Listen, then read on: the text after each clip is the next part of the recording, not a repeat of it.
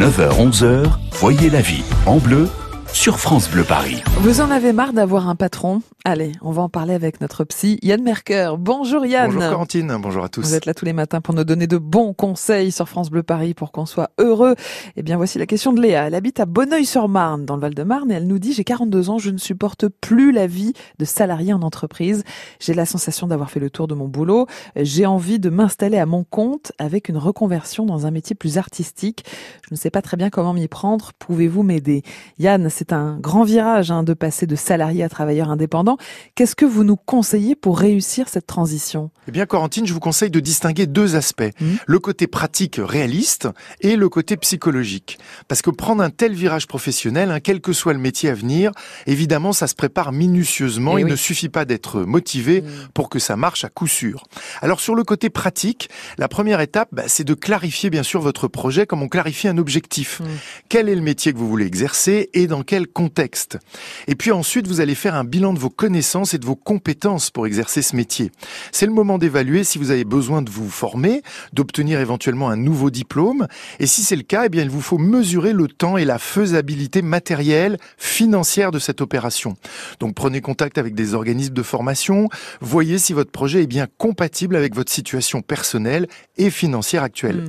Et puis, c'est dans cette étape que vous aurez besoin aussi de rencontrer des professionnels de votre futur métier, des spécialistes de la reconversion pour évaluer ce qu'on appelle la viabilité de votre projet. Hein. C'est, la phase d'étude de marché qui est notamment essentielle pour mesurer vos chances de succès. Voilà pourquoi il est déconseillé de faire les choses dans la précipitation. Mmh. Hein, beaucoup de personnes se lancent un peu vite dans leur projet de reconversion car elles sont très pressées de sortir d'une entreprise ou d'un contexte qui les oppresse.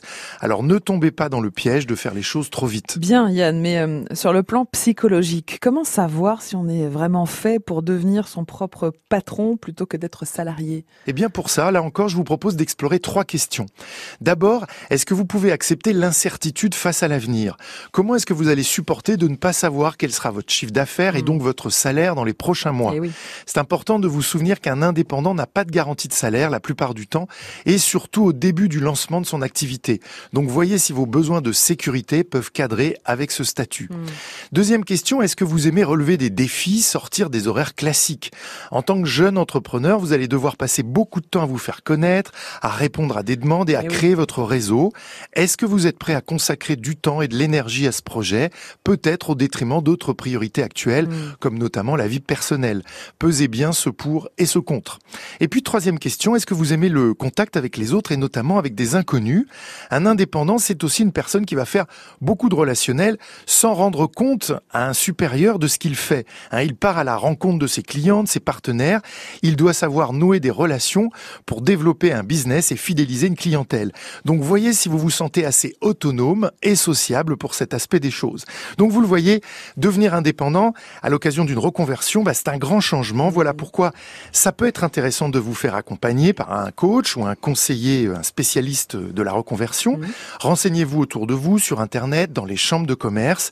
Parlez-en aussi autour de vous il y a sûrement des gens qui ont franchi le cap et qui pourront partager avec vous le fruit de leur expérience. Oui. Bonne journée, à demain. Bonne journée Yann, merci. Euh, demain on parlera des gens qui boudent. Il paraît que c'est typiquement féminin de bouder. On en parlera ensemble demain matin vers 9h40 sur France Bleu Paris.